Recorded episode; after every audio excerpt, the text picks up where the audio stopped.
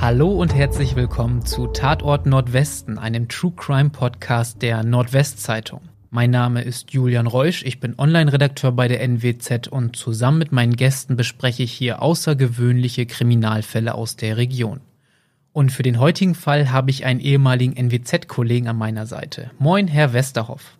Ja, ich grüße Sie herzlich. Sie haben viele Jahre bei der N W Z gearbeitet und sind jetzt auch immer noch für uns tätig. Sie organisieren unter anderem die jährliche Weihnachtsaktion, wo Geld für wohltätige Zwecke gesammelt wird. Ist das so korrekt? Das ist korrekt und das ist ein wunderbares Ausklingbecken, wenn man äh, de jure im Ruhestand ist, wenn man dann immer noch arbeiten darf, aber die Dosierung etwas selber bestimmen kann. So ist es. In Ihrer aktiven Zeit haben Sie aber auch einige spannende Kriminalfälle für die N W Z begleitet, so wie den, über den wir heute sprechen wollen, denn es geht Es geht heute darum, dass es auch in der Justiz und auf dem Richterstuhl schwarze Schafe geben kann.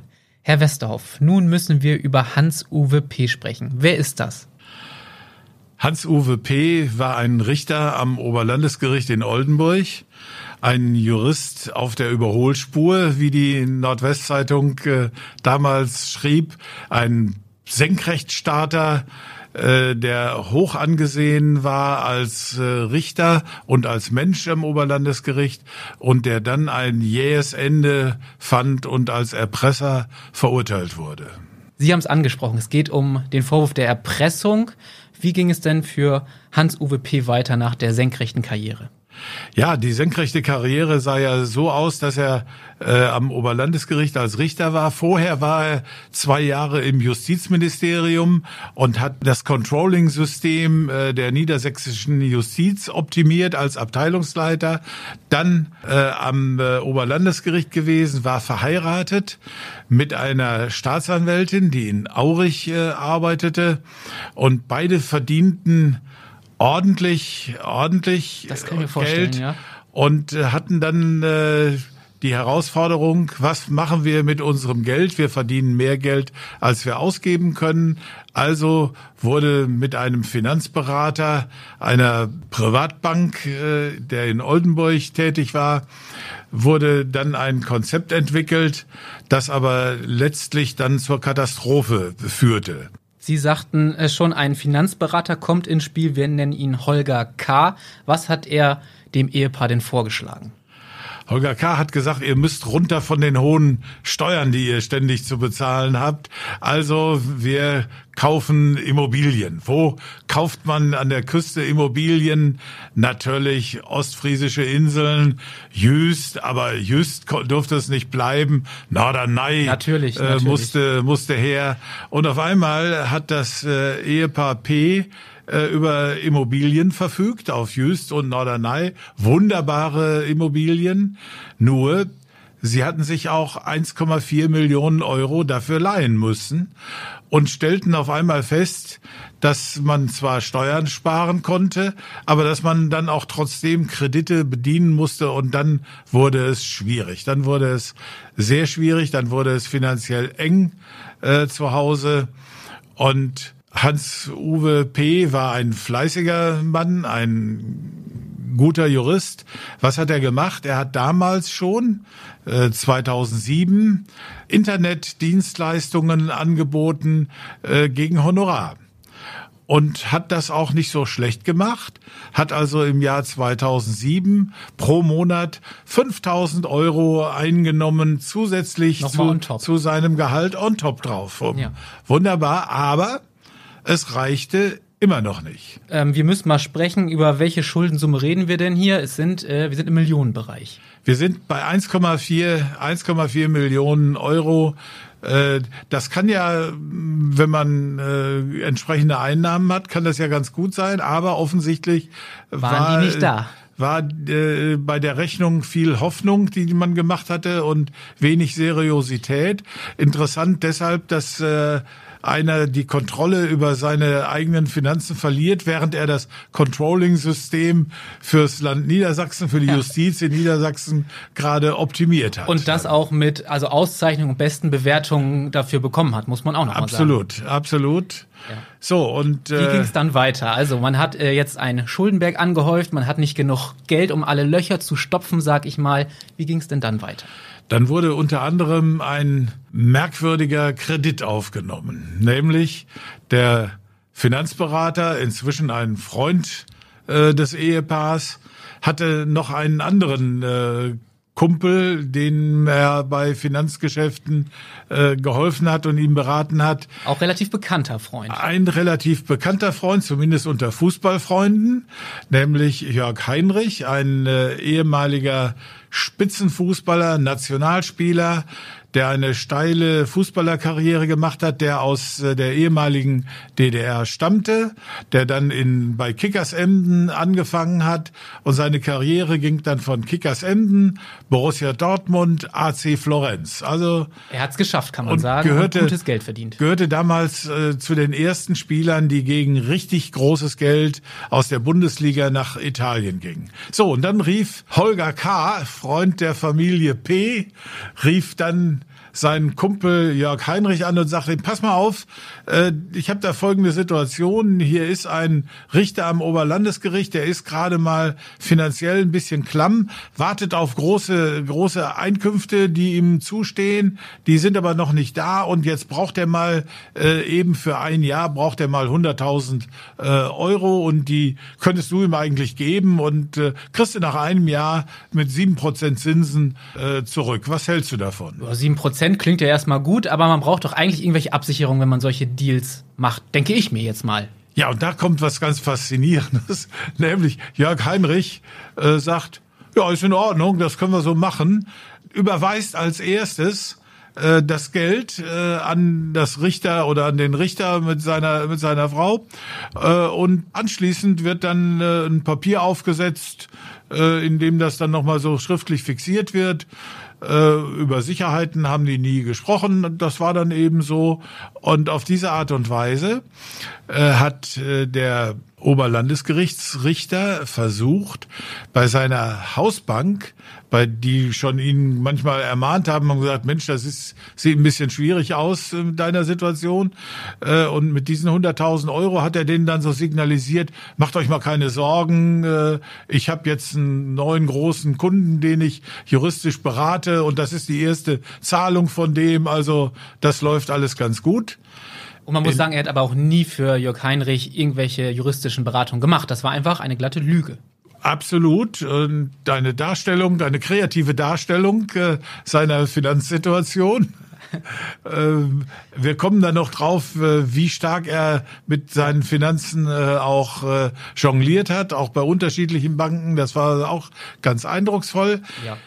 Unterm Strich, diese hunderttausend Euro waren keine Hilfe. Mhm. Letztlich war es weiter, war es weiter klapp, war er weiter klamm und äh, musste schauen, wie, wie kommen wir dann weiter.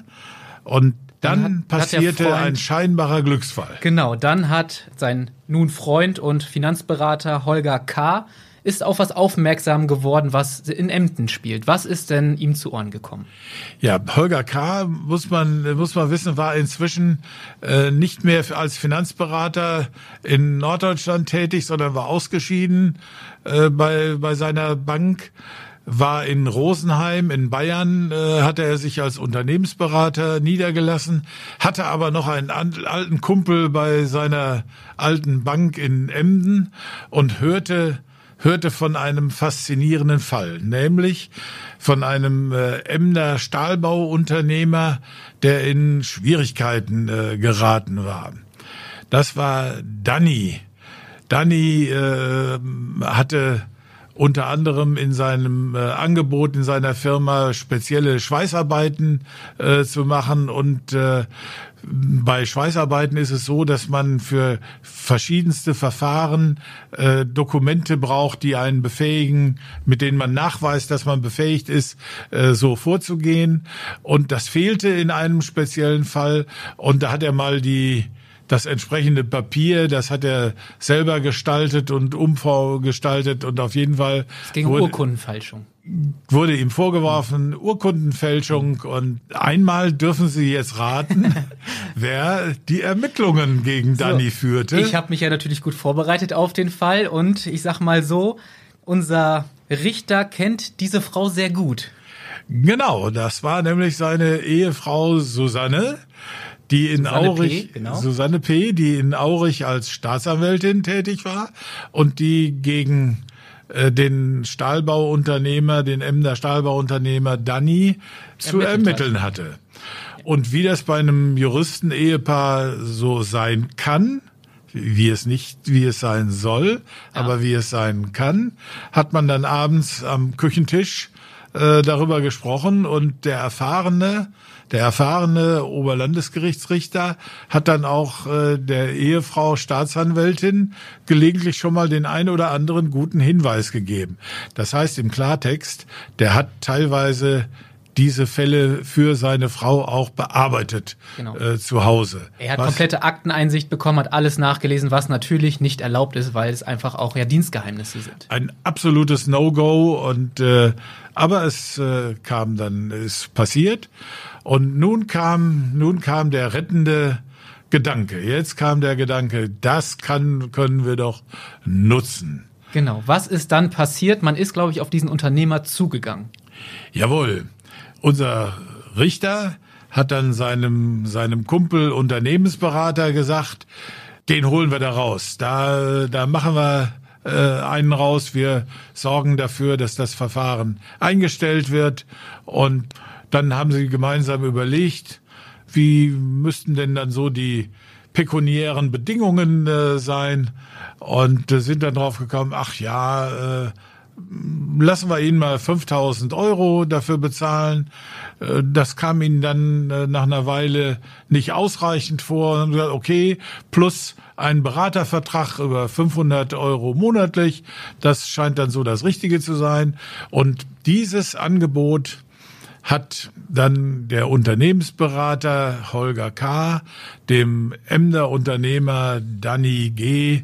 unterbreitet. Da gibt es nun zwei Sichtweisen und Darstellungen dieser ja. Unterbreitung. Dazu ganz kurz möchte ich einmal einwerfen, weil es ja nun mal auch um das Thema Erpressung geht. Ich habe mich in Vorbereitung auf diesen Fall auch nochmal eingelesen, was denn laut Strafrecht überhaupt Erpressung bedeutet. Ich lese mal die Definition vor. Erpressung bedeutet, wenn man jemanden rechtswidrig mit Gewalt oder Drohung mit einem empfindlichen Übel zu einer Handlung, Duldung oder Unterlassung nötigt und dadurch dem Vermögen des Genötigten oder eines anderen einen Nachteil zufügt.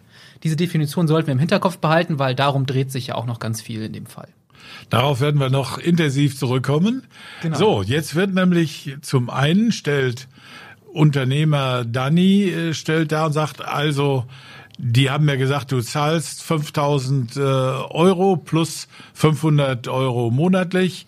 Ansonsten wirst du, wirst du deines Lebens nicht mehr froh. Steuerfahndung und was dann alles ja. vielleicht drohen könnte. Es wäre ja ganz viel Ungemach, was dann ja. im Unternehmen Absolut, so absolut. Ungefähr war das ja. Und außerdem wirst du auch sehen, was du in diesem Verfahren da äh, erleben wirst, dass da gegen dich geführt wird bei der Staatsanwaltschaft äh, in Aurich. So. so. Hat der Unternehmer denn jetzt das Geld gezahlt? Ja, offenbar ja nicht, würde ich jetzt mal vorwegnehmen, weil wir sprechen hier über den Fall. Wie ging's weiter? Er hat es nicht gezahlt.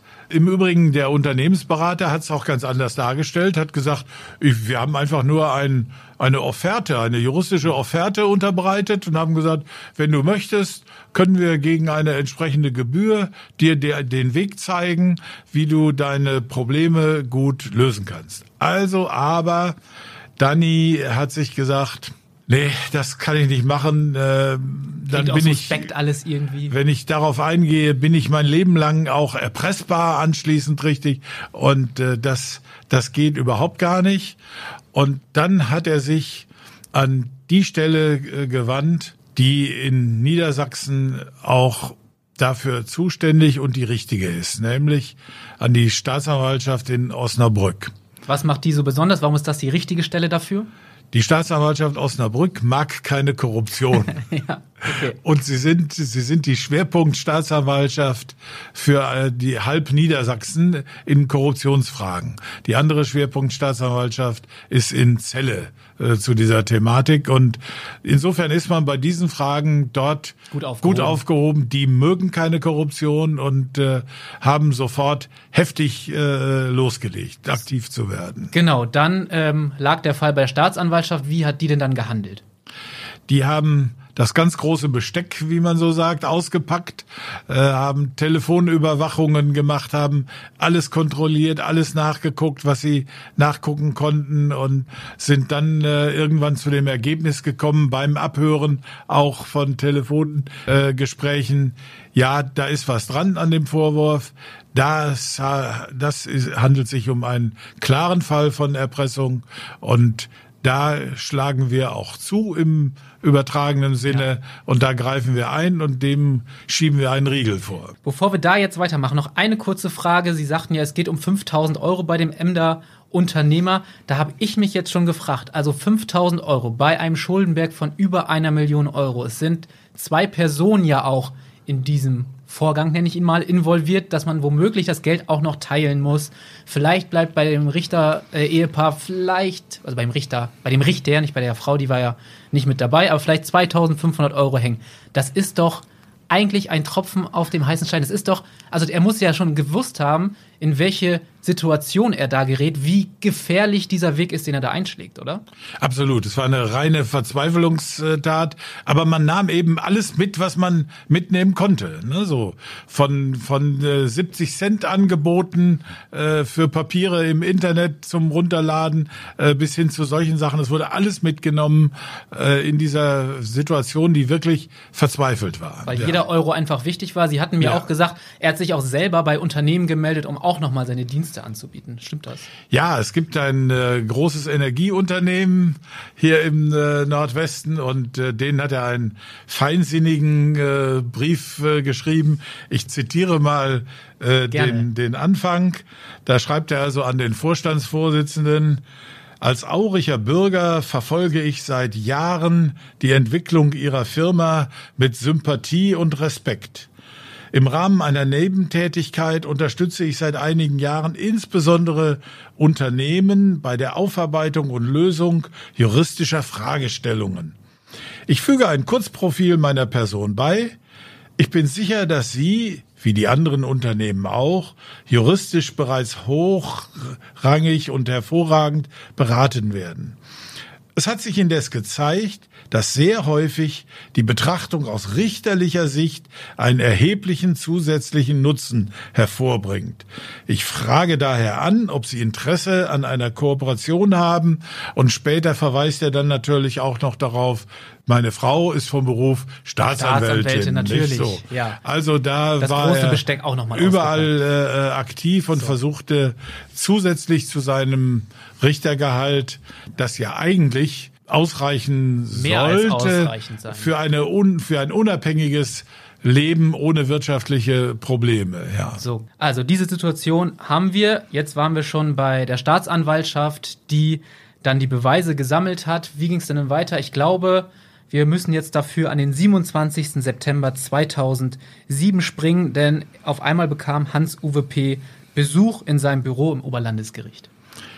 Ja, das war ein schockierendes äh, Erlebnis für das gesamte Oldenburger Oberlandesgericht, für alle Kolleginnen äh, und Kollegen äh, von Hans-Uwe P., der nicht nur als hervorragender Jurist galt, sondern auch ein sehr beliebter und umgänglicher Kollege war, hoch angesehen. Und auf einmal kommt die Staatsanwaltschaft und sagt: Stopp, bitte beiseite, alles wird hier beschlagnahmt, du bist auch sofort vom Dienst freigestellt, du machst gar nichts mehr, wir übernehmen hier die Regie. Und dann wird er also auch dann äh, raus rausgeführt irgendwann, äh, ein ein ein Schock, und niemand wusste, wie man damit umgehen sollte. Keiner konnte es glauben und fassen, ja. Genau, und da spätestens da muss ja auch sein eigenes Kartenhaus wahrscheinlich zusammengefallen sein, dass er da ahnt geahnt hat, in meinem Beruf kann ich spätestens jetzt da wahrscheinlich nicht mehr zurück, oder wie würden Sie das interpretieren? Zu dem Zeitpunkt war er noch Kämpfer. Ja. Da kämpfte, kämpfte er noch und äh, versuchte dann äh, zu sagen, nein, das ist alles, äh, ihr seht das falsch, ihr interpretiert das falsch, und äh, ich sag euch noch genau, äh, wie es wirklich ist, und äh, macht euch mal auch keine keine Gedanken, äh, das wird auch schon gut ausgehen. Also da war er noch äh, auch, auch der Kämpfer. Mhm. Und äh, wie gesagt, bei den Kolleginnen und Kollegen äh, war war das blanke Entsetzen. Ich habe mit einigen mit einigen gesprochen, die konnten konnten es nicht begreifen. Ja, Sie sagten, er war Kämpfer. Diesen Kampf hat er dann in einem Prozess versucht zu kämpfen, weil zu dem kam es dann als nächstes. Ist das richtig? Ja, es kam allerdings äh, erst über einen äh, gewissen Umweg zu dem Prozess. Denn äh, die Staatsanwaltschaft hat dann Anklage erhoben. Und das Oldenburger Landgericht als zuständiges äh, Gericht für diesen Fall hat dann die Anklage geprüft und kam dann zu der erstaunlichen für einige Erkenntnis, dass sie gesagt haben, nein, wir nehmen die Anklage nicht an. Denn es handelt sich aus unserer Sicht erkennbar nicht um eine Erpressung. Denn was bedeutet Erpressung? Wir haben es eben wir haben es gerade äh, definiert gehört. Ja. Nicht? Man muss jemandem Ungemach androhen. Schlimmes Übel muss einem äh, angedroht werden. Und dann haben die Oldenburger Richter gesagt, aber was wurde denn dem Emder Unternehmen angedroht? Mhm. Gerechtigkeit wurde mhm. denen angedroht, nämlich ein staatsanwaltschaftliches Ermittlungsverfahren. Ja. Das kann ja wohl kein unangemessenes Übel sein. Eine sehr exklusive Sichtweise, würde ich das mal sagen. Einige nennen das auch spitzfindig. Ja, genau. So, und äh, diese äh, Ablehnung äh, durch das Oldenburger Landgericht wurde dann auf Betreiben der Staatsanwaltschaft vom äh, Oberlandesgericht äh, überprüft und äh, das hat dann das Landgericht angewiesen. Danke, Freunde, netter Gedanke, netter Versuch, aber ihr müsst, ihr müsst verhandeln und eröffnet den Prozess. Und äh, das musste dann auch geschehen und äh, so hat das dann weiter seinen Lauf genommen. Dann kommen wir jetzt tatsächlich zum Prozess. Hat er denn alle Vorwürfe zugegeben oder wie ähm, haben sich die ersten Tage im Prozess dargestellt? Das war eine ganz interessante äh, Angelegenheit, denn äh, er hat sie so so halbwegs zugegeben, aber dann auch nicht wieder wirklich, weil da ging es dann so um Interpretationsfragen. Tatsächlich hat äh, sein Verteidiger angeregt, ein sogenanntes Rechtsgespräch zu führen. Ja. Bei einem Rechtsgespräch, die Allgemeinheit spricht in so einem Fall, benutzt das Wort Deal. Kennt man so aus den, aus den Serien dafür, und Fernsehfilmen. Kennt genau, man das, ja. ja. Bei dem Rechtsgespräch setzen sich interessanterweise ohne Öffentlichkeit äh, das Gericht und die Anwälte, äh, des, äh, also die Verteidiger und die Ankläger von der Staatsanwaltschaft, Staatsanwaltschaft setzen sich zusammen und bereden, bereden den Fall im geschützten, äh, nicht öffentlichen Raum.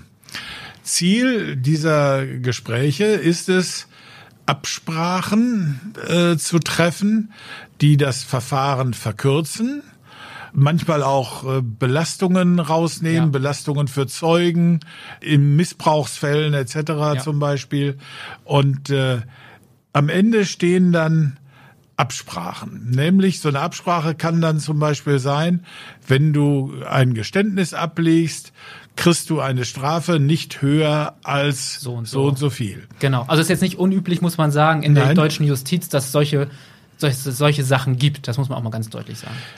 Um die Anrüchigkeit, um die zu verhindern und um dagegen vorzugehen, ist der vorsitzende Richter auch gehalten, anschließend äh, die Inhalte dieses Rechtsgesprächs transparent zu machen, weil natürlich haftet dem ein gewisses Geschmäckle ja, äh, oft bei Frage. Und äh, das ist einerseits gewollt, andererseits aber eben auch ein ein diffiziles äh, juristisches Mittel, äh, das man geschickt und behutsam einsetzen äh, muss, wenn man es denn nutzt. Ja. Hat in dem Fall der leitende Richter denn auch das öffentlich gemacht, was dieses Gespräch hervorgebracht hat? Das hat er getan. Und hat dann mitgeteilt, ja, wir haben ja jetzt hier drei, drei Angeklagte und wir könnten äh, uns vorstellen, dass bei einer, bei einem entsprechenden Geständnis äh, der Hauptangeklagte, unser Richter Hans-Uwe, äh, maximal eine Strafe von einem Jahr Freiheitsstrafe ausgesetzt zur Bewährung äh, bekommt. Dass äh, der mitangeklagte Unternehmensberaterkumpel aus Rosenheim, Holger, äh, dass der acht Monate äh, zur Bewährung bekommt und dass es eine geringe Strafe auch äh, für die auch mitangeklagte äh, Ehefrau äh, des Richters gab, äh, der Geheimnisverrat vorgeworfen war, weil sie diese Informationen ihrem Mann nicht hätte geben dürfen. Genau. So, das teilte also dann äh, der Richter mit. Wie war denn danach die Stimmung im Gerichtssaal, als das verkündet wurde? Heftig. Die war heftig, denn äh, da gab es eine ganze Reihe von von Leuten, die waren die waren sauer, die waren empört, nach dem Motto, da sieht man's wieder, die Großen tun sich gegenseitig äh, nichts. Das berühmte Wort von der Krähe, die der anderen kein Auge aushackt, äh, fiel dann. Und es gab also lautstarke Proteste im Gerichtssaal äh, und äh, es musste einen Hinweis geben, dass äh, solch ein Verhalten in deutschen Gerichtssälen nicht nur nicht erwünscht, sondern auch nicht erlaubt und auch nicht geduldet werde. Ja, ja. Absolut. Es muss erstmal wieder Ruhe einkehren. Ja. Ähm, haben denn dann die, Sie sagten, drei Angeklagte haben wir jetzt gerade in dem Moment auf diesen Deal, haben Sie ihn angenommen oder ähm, wie ging es dann weiter? Ja, alle nahmen den Deal äh, zunächst an und dann wurde auch der Teil des Deals, der sich mit der Ehefrau und mit dem Kumpel beschäftigte, wurde sehr schnell abgewickelt. Die, gegen die Ehefrau wurde das Verfahren eingestellt gegen eine Auflage. Sie musste zweihundert Stunden gemeinnützige Arbeit äh, leisten, ja. äh, innerhalb eines halben Jahres. Das wird dann auch nochmal äh, definiert. Kann sich nicht immer zehn Jahre Zeit lassen, sondern... Genau, sondern ja. Das muss innerhalb eines halben Jahres abgeleistet werden. Und sie wurde, sie wurde versetzt. Sie konnte nicht mehr an ihrer alten Stelle und ihrer alten äh, Funktion äh, arbeiten. Und äh, der Unternehmensberater-Kumpel, äh, der bekam dann tatsächlich auch diese avisierte Strafe von acht Monaten Haft, auch zur Bewährung ausgesetzt. Und damit waren die zwei Fälle schon beide aus dem Verfahren auch raus. Wir hatten dann anschließend nicht mehr drei Menschen auf der Anklagebank, sondern nur noch... Unseren Richter Hans-Uwe P. Richter Hans-Uwe P., genau. Aber Sie sagten ja, eigentlich haben doch alle drei den erstmal angenommen. Warum lief sein Verfahren denn dann weiter? Ja, es musste ja dann noch seine Bestrafung äh, dann festgelegt werden. Und dann wurde eben, wurden auch noch weiter Zeugen, Zeugen vernommen, um dann äh, das richtig, seine Strafe oder richtig zu finden, um seine Tat richtig zu bewerten. Und dabei passierte dann etwas ganz Faszinierendes, weil... Äh, Der, so wie die Katze das Mausen nicht lässt, lässt auch der Richter das Juristen ja. äh, nicht sein. Wie also, meinen Sie das? Also hat unser angeklagter Richter weiterhin immer wieder darauf verwiesen, ja, ich habe das zwar alles gemacht, was ihr mir vorwerft, insofern bin ich ja auch geständig, äh, aber ihr bewertet das ja ganz falsch. Äh, sondern das war ja ganz ganz anders. Ich habe ja nur ein äh, juristisches Angebot unterbreitet. Das war eine große Eselei von mir. Das hätte ich niemals tun dürfen. Auch eine Pflichtwidrigkeit. Äh, aber es war niemals eine Straftat. Sondern das war einfach nur, ich habe ein juristisches Angebot unterbreitet. Der hat es nicht angenommen. Nur gut. So. Ne, so, also keine Straftat. Und wir erinnern uns, bei dem Deal hieß es, es muss ein glaubwürdiges Geständnis dabei sein. Richtig. Und diese Reaktion und diese Einstellung äh, unseres Richters ist einem im Gerichtssaal gewaltig auf die Nerven gegangen und auf den Sack gegangen. Ja. Das war nämlich unser Staatsanwalt, der keine Korruption mochte und äh, der auch dieses Verhalten nicht mochte und der den Deal dann nach einigen Verhandlungstagen aufgekündigt hat und gesagt hat, das ist jetzt kein glaubwürdiges Geständnis, zu dem auch ein Reueaspekt gehören muss und das ist nicht vorhanden und damit gilt der Deal für mich jetzt nicht mehr und er ist damit aufgehoben, weil solche Absprachen können nur funktionieren, wenn alle drei prozessbeteiligten Teile, äh, also Richter, Staatsanwalt, Verteidiger sich dran halten. Damit war also dann die Sache mit dem Deal vom Tisch. Und, und ich Prozess, glaube, das war auch gut so. Ja, und der Prozess ging dann weiter. Und jetzt kommen wir wieder zu unserem Fußballnationalspieler Jörg Heinrich. Der musste dann ja auch als Zeuge aussagen. Zwei faszinierende Zeugen haben wir da im äh, Gericht erlebt. Und äh, wir kommen auf äh, eine Zeugin noch später zurück. Aber was mit dem Fußballer Jörg Heinrich in diesem Prozess äh, passierte als Zeugen, das haben viele, viele erfahrene äh, Prozessbeobachter und Prozessbeteiligte äh, noch nie erlebt. Wie meinen Sie das? Erzählen Sie mal ein bisschen. Jörg Heinrich kommt in, in Jeans und Jeans, Jeansjacke mit Nieten besetzt, äh, kommt locker in den äh, Gerichtssaal. Der Vorsitzende Richter fragt ihn nach seinen äh, Personalien und wo er denn wohne. Und dann kam die Frage, ja, da alles fein beantwortet. Dann kam die Frage, und was machen Sie jetzt? Jörg Heinrichs Antwort, nix. Ja, er hat ja gut verdient in seiner aktiven Zeit. Aber sowas von, weil Jörg Heinrich...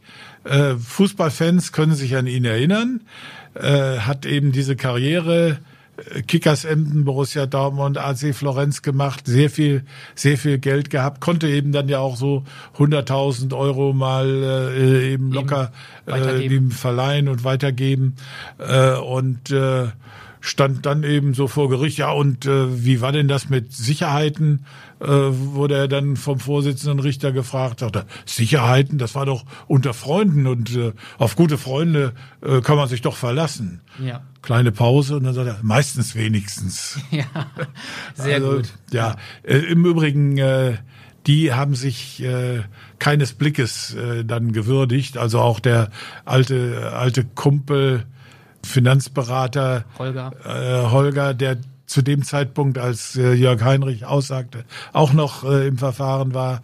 Also das war, da war schon spürbar, diese Freundschaft hatte einen äh, erheblichen äh, Knacks bekommen und die gab es äh, nicht mehr. Aber Jörg Heinrich hatte eben äh, gesagt, ja, und äh, der tut Ihnen das nicht nicht weh. Ärgern Sie sich äh, nicht darüber, dass Ihnen diese hunderttausend Euro äh, nicht zurückgezahlt worden sind. Und dann hat er so mit den Achseln gezuckt und hat gesagt, na ja, ja, ich hätte sie schon ganz gerne, aber was okay. nicht ist, ist nicht. Ne? Ja. So und äh, vielleicht kann's ja, vielleicht kommt's ja auch noch. So, also da war er äh, ganz zukunftsgerichtet. Äh, übrigens hat auch der Kriminalbeamte äh, ausgesagt, äh, der als erstes äh, Jörg Heinrich vernommen hat, als das Ganze aufgedröselt werde. Und äh, das war auch ein alter alter Hase aus dem Kriminalgeschäft. Äh, und der erzählte auch, also so einen so einen äh, Zeugen hätte er noch nie erlebt, so eine äh, Zeugenvernehmung. Das sei also absolut einmalig gewesen, dass sich also ein Geschädigter über hunderttausend Euro fast Axel, gleichgültig, einfach ja, egal ist. Achselzuckend, ja, ja. Gut, ja, er ja. hat vielleicht auch das entsprechende Kleingeld noch auf der Bank liegen gehabt. Sie sprachen aber auch gerade von zwei interessanten Zeugen. Wer war denn noch so genau. interessant? Genau, die zweite, die zweite Zeugin war eine aus äh, Europa, aus Osteuropa äh, stammende Finanzexpertin des Landeskriminalamtes. Genau, weil jetzt kommen wir so ein bisschen dazu, wie das ganze Konstrukt äh, der Eheleute P. war. Erzählen Sie doch mal. Also ich glaube, es gab äh, einen kleinen Lieferwagen voll mit Umzugskisten, in dem also entsprechende Akten drin waren. Diese Finanzexpertin des Landeskriminalamtes hat sich dann, äh, ich meine, mehrere Wochen äh, einge- eingeschlossen quasi mit diesen Unterlagen und hat die aufgedröselt. Und das war eine eine Frau, die wusste, was sie zu tun hatte und eine absolut professionelle Person in dieser Angelegenheit. Und die hat dann vor Gericht dann auch dargestellt und analysiert, wie denn das Finanzsystem P so, so funktioniert hat. Da blieben uns normalen Bankkunden, äh, standen da die Augen offen und die Ohren, das war unglaublich. Der Hans-Uwe P. hatte nicht nur ein oder maximal zwei Konten, sondern es waren ein paar mehr bei auch mehreren Banken. Erzählen Sie doch mal. Das war korrekt. Es waren, glaube ich, genau nicht, glaube ich, sondern es waren genau siebenunddreißig Konten bei sechzehn verschiedenen Banken. So. Und da jonglierte er ständig hin und her, so dass er immer den Eindruck versuchte zu erwecken, er ist liquide. Mir geht's eigentlich ganz gut, ne, so und also die wurden immer wieder neu aufgesetzt, damit er irgendwo Löcher stopfen konnte, damit seine finanzielle Situation eigentlich nicht ans Tageslicht genau, kam. Das hat er so versucht, vor den Banken zu verschleiern und auch äh, nicht ganz ohne äh, Erfolg eine Weile. Genau, bis es viele Jahre gut gegangen, muss man sagen. Bis es dann am Ende dann doch zu dem großen Knall äh, gekommen ist. Also das war schon schon abenteuerlich. Und äh, dass das Ganze eine große Belastung war, äh, das wurde eben auch in dem Prozess deutlich. Äh, äh, manchmal hatte man äh, das Gefühl, äh, dass dieses ganze Verfahren auch für Hans-Uwe P. ein ein Stück Erleichterung war, denn der Druck, der auf ihm lastete, war schon enorm. Man muss ja auch da seine Lebenssituation bedenken. Er hat, glaube ich, auch ausgesagt, dass er maximal drei Stunden auch nur geschlafen hat, weil er immer gearbeitet, ge- geguckt hat, wie er Geld verdient. Das muss ja auch alles im Hinterkopf sein. Die hatten auch noch einen kleinen kleinen Sohn äh, zu, zu versorgen. Also das war schon schon heftig. Und er hat auch mal angedeutet, dass er manchmal auch am Rande seiner Kräfte war, so dass er manchmal auch daran gedacht hatte, vielleicht beendest du das äh, mhm. Ganze, ja. indem du auch dein Leben beendest. Also er hätte wahrscheinlich auch medizinische Hilfe in Anspruch nehmen müssen oder zumindest psychische, also da psychische Unterstützung ja. haben ja. müssen. Ja. Wahrscheinlich ja. war er in so einer ja. Situation. Ja. Wir haben jetzt über den Prozess gesprochen, zwei interessante Zeugen wurden vernommen.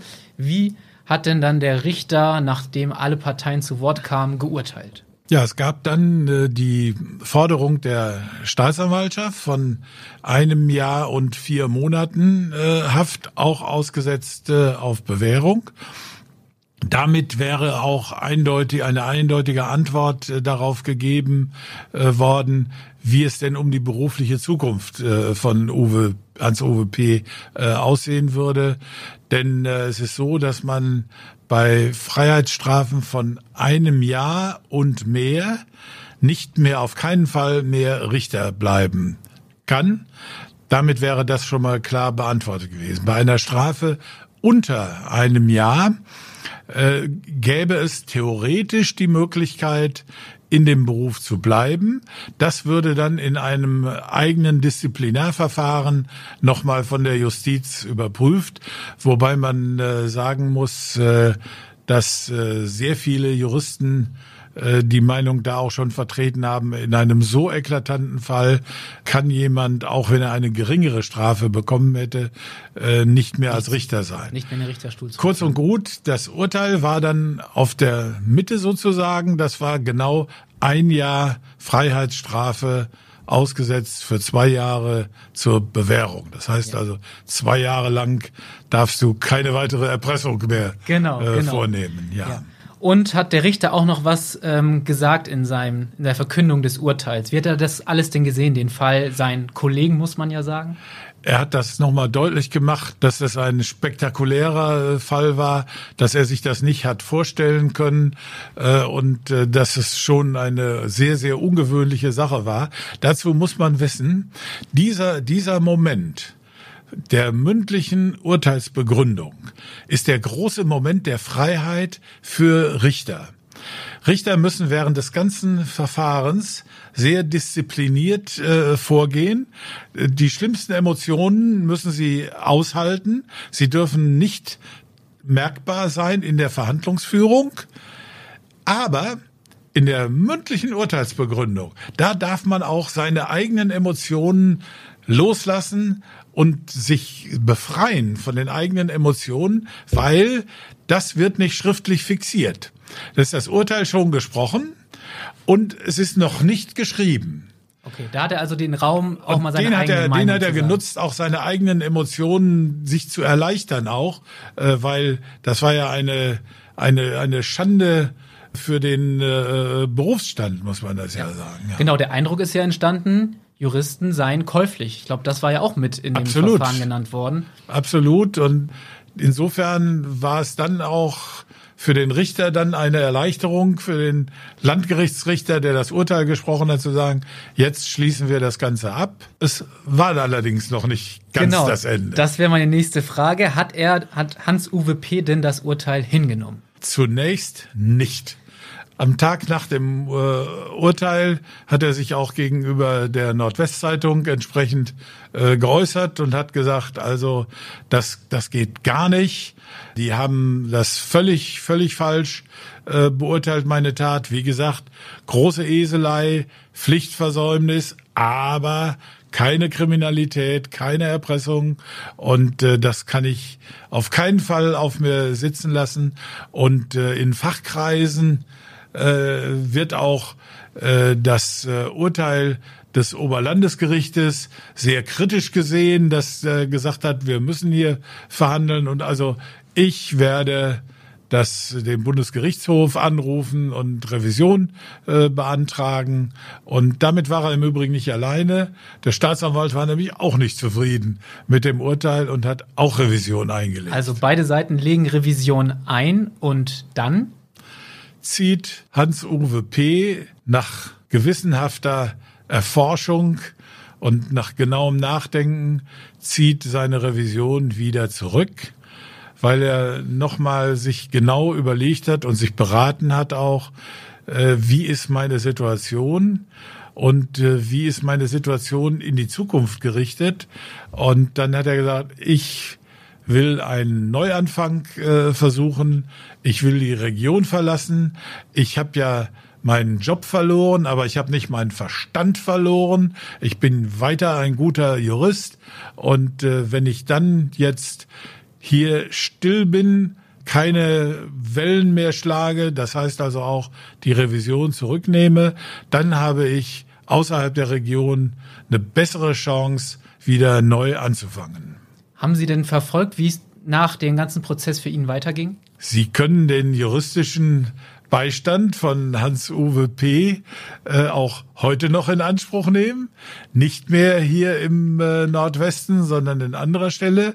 Da arbeitet er als Rechtsanwalt, er hat eine Kanzlei und äh, bietet auch äh, digitale Dienstleistungen an, wie, wie damals. Kommt uns bekannt vor. Sch- schreibt äh, für digitale Äh, juristische Fachzeitschriften, schreibt er äh, gut angesehene Aufsätze äh, und äh, verweist auch auf seiner Internetseite sehr deutlich darauf, dass er vor seiner Rechtsanwaltstätigkeit was gemacht hat? Richter am Oberlandesgericht war. Also den Hinweis hat er noch nicht rausgenommen, der steht noch in seinem Lebenslauf. Und man muss auch überlegen, der, das ganze Verfahren, da war er, glaube ich, Mitte fünfzig. Er arbeitet ja heute noch, also genau. Rechnen wir mal hoch, das war zweitausendsieben, ich glaube zweitausendneun war der Prozess, wenn ich mich nicht genau, irre. Genau, ja. Also ja. Er wird jetzt auf die siebzig zugehen. Das ist korrekt, das ist korrekt, aber als als Rechtsanwalt, äh, wenn er Notar wäre, da gäbe es dann beim Notariat äh, eine Altersbegrenzung irgendwann, aber äh, das äh, ist er nicht, aber als Rechtsanwalt äh, im eigenen Büro kann man weiterarbeiten, solange arbeitet, man möchte. Arbeitet er weiter und er ist ein fleißiger, fleißiger Mann ja immer gewesen. Und äh, wir können nur hoffen für ihn, äh, dass er auch seine Finanzen inzwischen Im äh, besser im Griff hat als damals. Genau. Ich hätte noch die Frage, welche Konsequenzen hatte das denn noch für ihn und auch vielleicht für seine Frau? Denn ich glaube, mit dem Austritt und dem ganzen Prozess hat er jetzt auch seine Pensionsansprüche verloren. Können Sie das mal alles erzählen, was das bedeutet? Ja, er hat seine Pensionsansprüche verloren, aber landläufig denken wir immer, das ist die finanzielle Katastrophe. Tatsächlich ist es ja so, dass man nur aus dem, nur in Anführung, äh, aus dem System der Pensionen umgruppiert wird in das Rentensystem. Das heißt also, er bekommt, er ist dann weiter berechtigt, eine Rente zu bekommen, die natürlich nicht so gut ausfällt wie eine Pension. Und er hat natürlich auch jetzt neue Anwartschaften als für seinen Ruhestand sich erarbeiten können durch die Zeit, in der er jetzt dann tätig gewesen ist und weiter tätig ist. Also insofern denke ich, kann es ein äh, Happy Happy End in Anführung dass er sich davon erholen für kann. Den äh, Ruhestand äh, durch, durchaus geben. Mhm. Äh, vielleicht, vielleicht ist ihm ja auch irgendwie noch eine kleine Wohnung auf Norderney geblieben. Wer das weiß? Das wissen wir tatsächlich wissen wir nicht. nicht. Ich habe nur mal gelesen, dass, glaube ich, ein oder zwei Wohnungen hatte er mal verkauft in den ganzen Prozess. Äh, ob er noch welche übrig hat, wir wissen es tatsächlich an dieser Stelle nicht. Was bedeutete denn das alles für seine Frau? Die hat ja auch Wurde auch nachgewiesen, dass sie nicht korrekt gehandelt hat. Ja, sie hat eben einen Knick in der Karriere äh, gehabt und den sie, den sie aushalten musste, aber sie ist ansonsten nicht mehr auffällig äh, gewesen und hat das ja auch hingenommen und äh, hat was ja auch einiges zeigt über die Beziehung der beiden, äh, hat weiter zu ihrem Mann äh, gehalten, auch in dieser äh, schwierigen, schwierigen Zeit, wobei äh, es auch tatsächlich glaubwürdig war, dass sie von dieser Erpressungsgeschichte wirklich nichts gewusst hat. Das kam glaubwürdig über und insofern... Da war das Gericht ja, ja auch von überzeugt, dass das ja. der Fall ist. Ja. Trotzdem hat sie nicht mehr als Staatsanwältin gearbeitet, sondern wurde in den Innendienst versetzt, kann man, glaube ich, auch noch mal an der Stelle ja. anfügen. Ein Fall möchte ich jetzt zum Schluss aber auch noch eben aufklären, denn das Ganze kam ja ins Rollen durch ein Emder Unternehmen, der bei den Urkunden vielleicht selber Hand angelegt hat. Wissen Sie, wie dieser Fall denn ausgegangen ist? Ja, Danny hatte ja äh, tatsächlich eben so eine Schweißurkunde äh, kreativ äh, dar- dargestellt, was de facto dann als Urkundenfälschung galt. Aber äh, das Verfahren äh, ist eingestellt worden. Er ist äh, nicht verurteilt äh, worden dafür. Und äh, wir wissen auch nicht, was aus seiner Absicht geworden ist, eine Privatklage gegen seine Bank äh, zu führen. In dem Prozess hat er angekündigt, er werde gegen seine Bank vorgehen, weil das Ganze ja nur hat passieren können, weil ein Bankmitarbeiter aus Emden indiskret war und seinem Kumpel äh, in Rosenheim, Holger K. Holger K., den Hinweis gegeben hat, da ist was. Und, aber das wissen wir nicht, wissen wir was nicht, aus diesem äh, angekündigten Verfahren zivilrechtlicher Art äh, geworden ist. Wäre vielleicht nochmal ein neues Thema. Vielleicht treffen wir uns an dieser Stelle da deswegen nochmal wieder. Aber man kann zumindest sagen, das Unternehmen von Danny gibt es immer noch, haben Sie herausgefunden. Das gibt es, gibt es immer noch. Stahlbauunternehmen äh, in Emden, gut beleumundet und aktiv, ja. Er brauchte tatsächlich am Ende die juristische Beratung, wie Hans-Uwe P. sie nannte, für fünftausend Euro gar nicht. Er konnte das auch so abwenden. Hat er geschafft, mit guten Freunden bei der Staatsanwaltschaft in Osnabrück. Herr Westerhoff, vielen Dank, dass Sie uns heute von diesem außergewöhnlichen Fall berichtet haben. Dankeschön. Aber sehr gerne. Und ich möchte auch nochmal mich bedanken bei allen Zuhörerinnen und Zuhörern. Wir haben heute gelernt, dass auch auf dem Richterstuhl zwar häufig Engel sitzen, aber vielleicht auch nicht immer. Und wenn euch unser True Crime Podcast Tatort Nordwesten gefällt, würde ich mich freuen, wenn ihr ihn bei dem Anbieter eurer Wahl abonniert. Dann verpasst ihr auch keine aktuelle Ausgabe mehr. Und schon nächste Woche geht es hier mit dem nächsten Fall weiter. Und wie immer gilt, auf unserer Facebook- und Instagram-Seite der Nordwestzeitung geben wir die Tage vielleicht schon einen Hinweis, um welchen Fall es dann gehen wird. Vielen Dank fürs Zuhören. Mein Name ist Julian Reusch.